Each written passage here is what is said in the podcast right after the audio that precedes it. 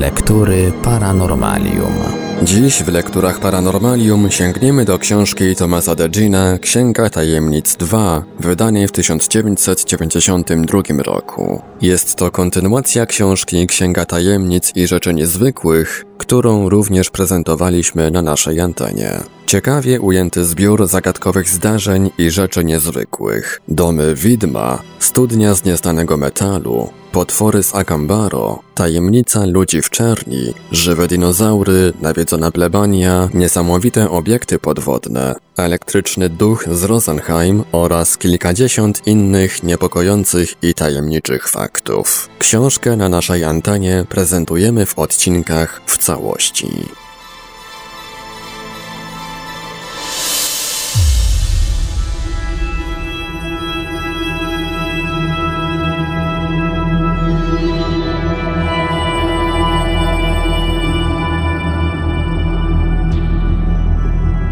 Czy można przenieść się w przeszłość?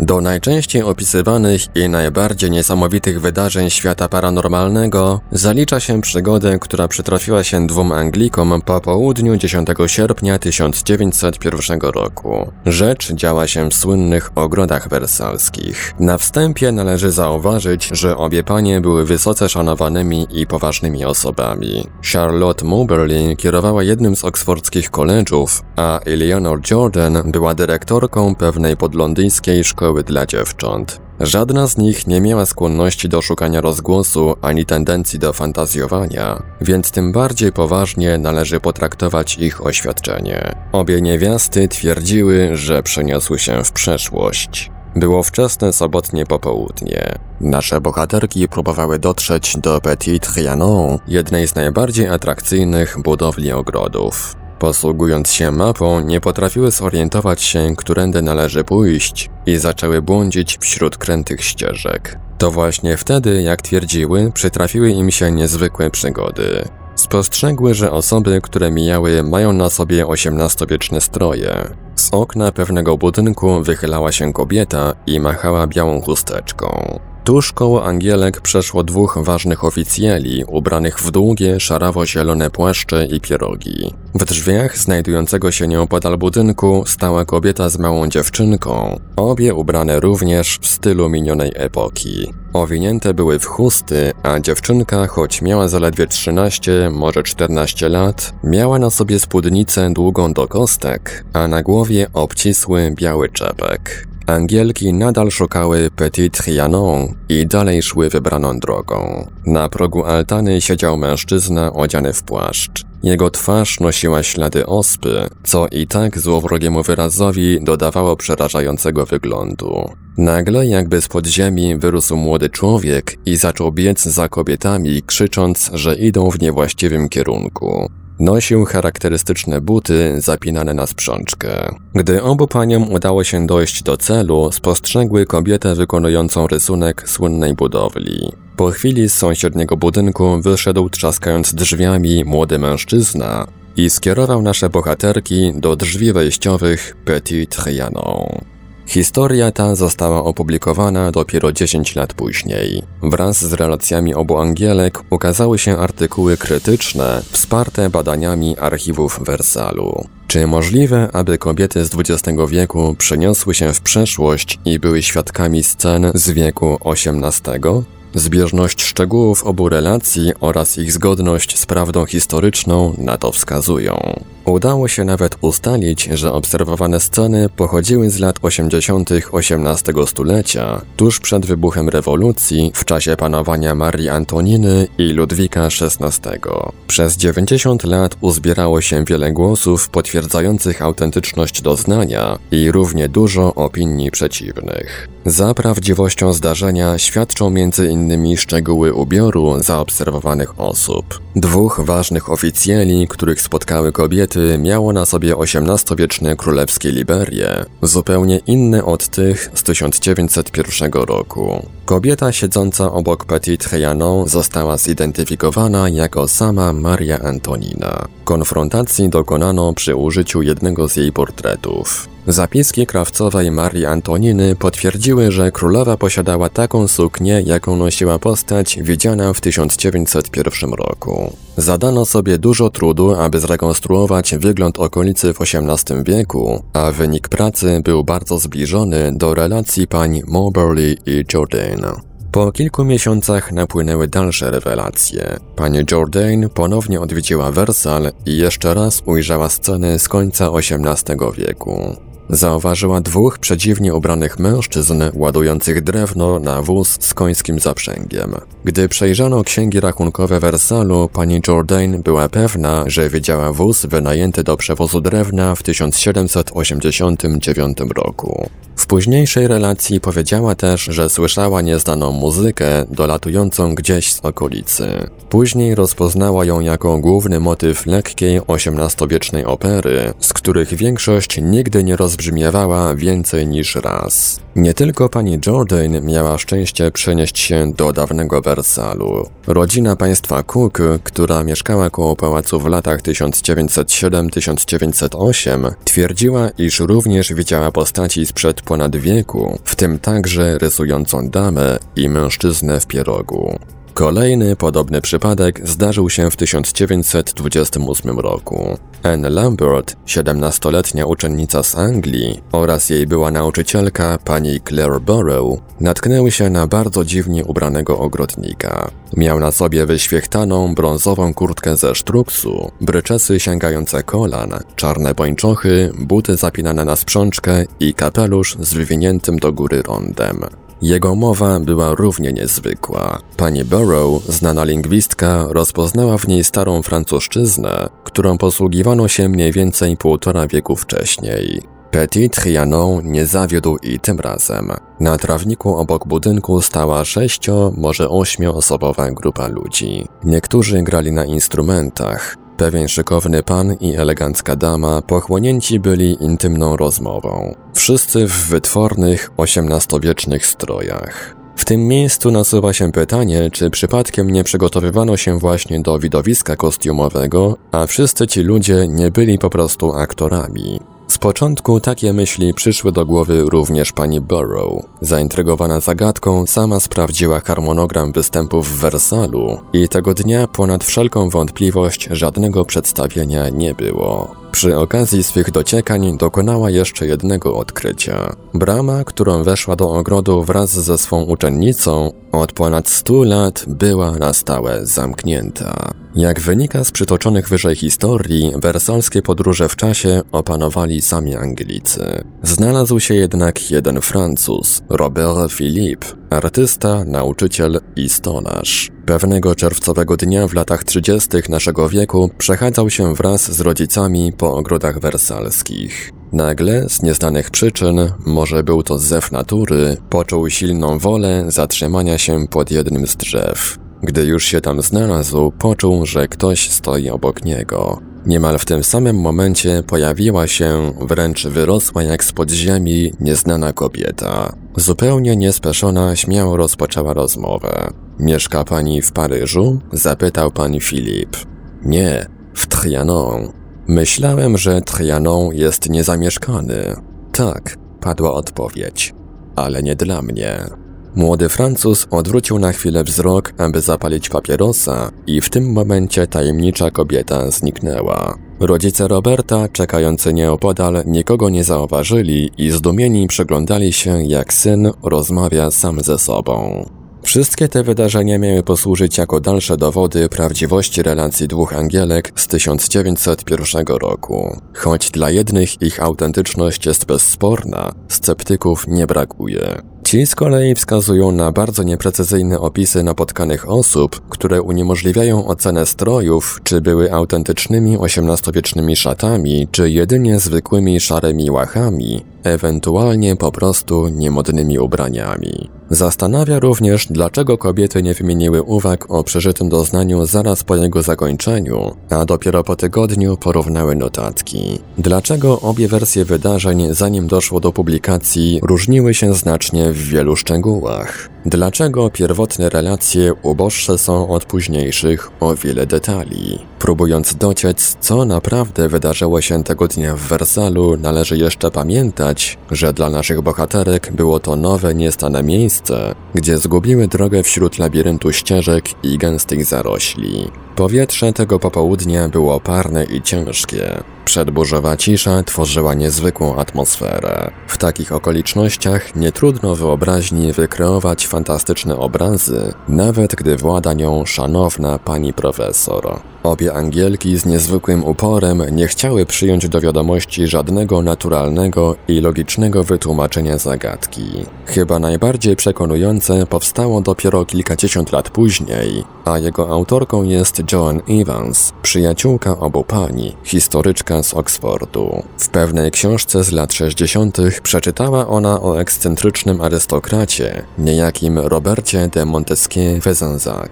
Ów gentleman często odwiedzał ogród wersalski, a w dodatku miał obsesję noszenia strojów w stylu wieku XVIII. Co więcej, nierzadko urządzał tam przedstawienia kostiumowe z większą ilością osób. Jest więc rzeczą bardzo prawdopodobną, że panie Moberly i Jordan miały zaszczyt uczestniczyć w próbie przed jednym z występów. Nie byłoby w tym nic dziwnego, gdyby pani Moberly pomyliła postać historyczną z aktorem, jako że dwa lata później nie odróżniła żywego człowieka od ducha. Zdarzyło się to również we Francji, w paryskim Louvre. Nasza bohaterka zobaczyła tam przedziwną w jej wyobrażeniu postać. Był to mężczyzna w złotym wieńcu na głowie, ubrany w luźną tunikę w jasnym kolorze. Po dłuższych poszukiwaniach wśród portretów postaci historycznych, pani Moberly doszła do przekonania, iż ujrzała ducha cesarza rzymskiego Konstantyna, maszerującego starożytnym duktem, na którym później wzniesiono Louvre. Sprawa ta doczekała się wyjaśnienia dopiero w latach 60., gdy jedna z niedzielnych gazet ujawniła, że na początku wieku mieszkał w Paryżu artysta, który, na znak protestu przeciwko brzydocie obowiązującej mody, ubierał się w rzymską tunikę i złoty wieniec. Wyjaśnienie owego zajścia spowodowało powstanie wątpliwości, czy rysująca kobieta, którą obie kobiety widziały w Wersalu, była Marią Antoniną, czy również współcześnie żyjącą kobietą.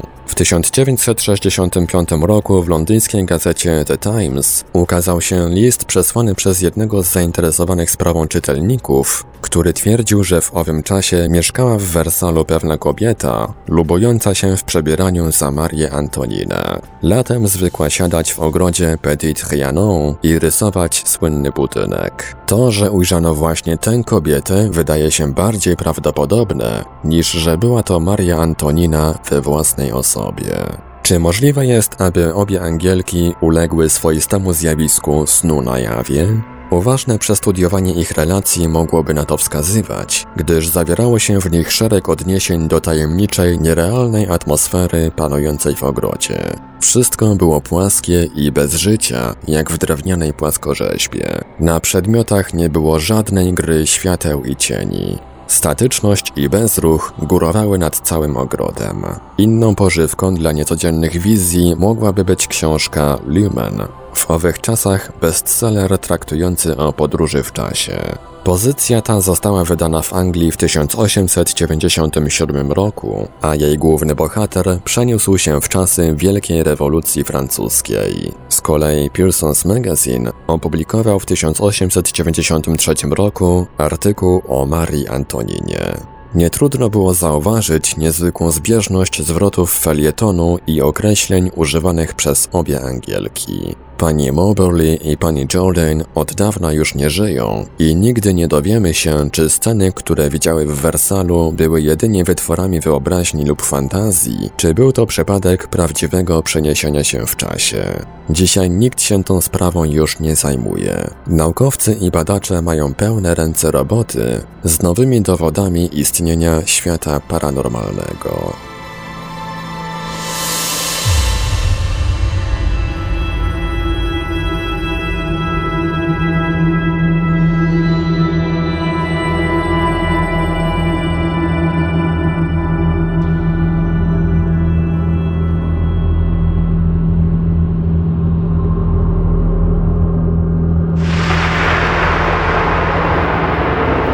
Lektury para Paranormalium. Kolejne zagadki czasu. Niezwykle ciekawe zdarzenie miało miejsce w północnej części Szkocji w 1955 roku. Pewnego kwietniowego wieczora pani Susanna Stone, mieszkająca koło miejscowości Tynen Ross, odwoziła po kolacji swą przyjaciółkę do domu. Chociaż było już w pół do dziesiątej, niebo nie było jeszcze zupełnie ciemne, co przynajmniej częściowo powodował pożar domu tuż za miastem Alnes. Według opisu pani Stone nie było nic dziwnego w wyglądzie samego budynku. Po środku miał wysokie drzwi i duże, wysokie okna. Sprawiał wrażenie zwykłej posiadłości na farmie w północnej Szkocji. Ogień opanował już cały budynek. Języki płomieni wychodziły z wypalonych okien, zakręcały i strzelały w górę. Kobiety znajdowały się około 400 metrów od pożaru. Gdy podjeżdżały bliżej, nagle wszystko zniknęło. Zdziwione pojechały dalej. W drodze powrotnej pani Stone złapała gumę, choć chciała jak najszybciej wrócić na miejsce pożaru, aby przyjrzeć się dokładnie terenowi. Gdy dotarła do celu, nie znalazła zupełnie nic. Żadnego śladu ognia, żadnej spalenizny ani popiołu. Dopiero po jakimś czasie zaczęła zdawać sobie sprawę, że przecież nigdy wcześniej nie widziała w tym miejscu żadnego domu. Nie dając za wygraną, następnego dnia postanowiła sprawdzić w straży pożarnej, czy poprzedniego wieczora były w okolicy jakieś pożary. Okazało się, że tak. Paliło się kilka kop siana, lecz było to prawie 50 kilometrów od miejsca pożaru pani Stone. Ta zagadka pozostała również niewyjaśniona. W końcu lat 40. świadkiem równie ciekawego widma był wielebny Alfred Biles, pastor kościoła anglikańskiego w Wilmington w południowej części hrabstwa Devon. Pewnego sobotniego popołudnia spostrzegł dziurę w ścieżce na dziedzińcu kościelnym. Z początku myślę, że jest to osunięcie gruntu. Poszedł powiadomić o tym żonę zajętą pracą wewnątrz kościoła. Gdy duchowny wrócił do swego odkrycia, dziura wyraźnie się powiększyła. Zawołał żonę i razem spoglądali w otchłań. Spuszczony w otwór kamień uderzył w twardą płaszczyznę. Pastor dostrzegł, iż jest to fragment muru lub innej budowli z kamienia. Wielebny okazał się jednak mało dociekliwym badaczem i wkrótce jego główny problem polegał na tym, aby zabezpieczyć otwór zanim ktoś w niego wpadnie.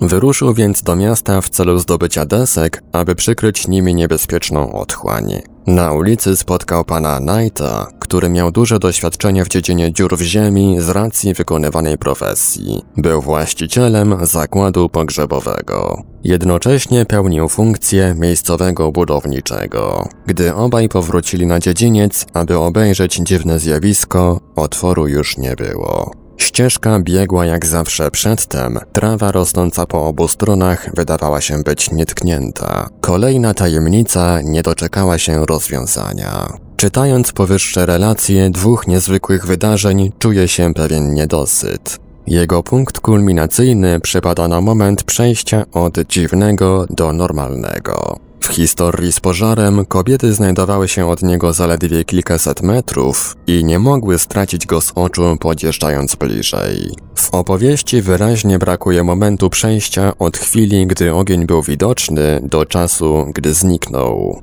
Przecież nie było potrzeby podjeżdżać aż pod sam dom, jeśli w ogóle istniał, aby sprawdzić, że się nie pali. Podobnie sytuacja wygląda w przypadku dziury na dziedzińcu kościelnym. Czy żona pastora była aż tak bardzo zajęta pracą, że nie pozostała dłużej przy tajemniczym otworze, który nie wiadomo skąd się wziął? Czy nikt nie widział, jak otchłań się zasklepia? Na pytania te można oczywiście odpowiedzieć racjonalnie, Pożar zniknął w mgnieniu oka, a żona pastora musiała odejść od niezwykle intrygującego ją otworu, gdyż zostawiła w kuchni mleku na ogniu. Istnieje jednak hipoteza twierdząca, że zaobserwowane sceny należały do przeszłości lub przyszłości danego terenu. Wydawałoby się to całkiem logiczne, zwłaszcza, że widziane obiekty w rzeczywistości, to jest teraźniejszości, nie istniały. Jeżeli więc byłaby to prawda, mielibyśmy do czynienia z przejściem człowieka przez barierę czasu. Niestety, nauka końca XX wieku nie jest w stanie określić, jak zachowałby się człowiek przekraczający taką barierę, ani co by się z nim działo. Całkiem możliwe, że jest to chwila, nie wiadomo jak długa, której się nie pamięta i która sprawia, że w ogóle nie jest się świadomym przejścia w inny czas. O niepostrzegalności tego zjawiska pisze m.in. Joan Foreman w książce The Enigma of Time zagadka czasu. Złudzenie optyczne, halucynacja, dyslokacja. Są to słowa strzały pochodzące z ogromnego arsenału broni sceptyków i osób niewierzących w świat zjawisk paranormalnych. Z odpowiedzią na pytanie, czy człowiek potrafi poruszać się w czasie, chociażby nieświadomie, musimy niestety jeszcze zaczekać.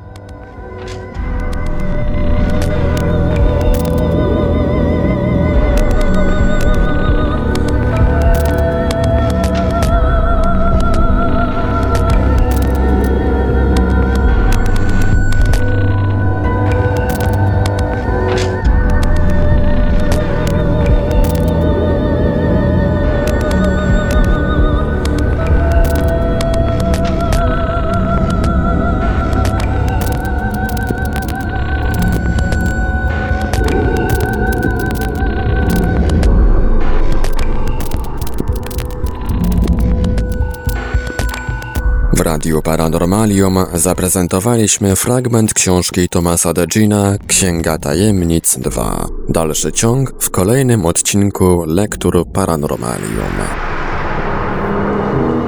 Archiwalne odcinki Lektur Paranormalium znajdziesz do pobrania w archiwum naszego radia na stronie www.paranormalium.pl.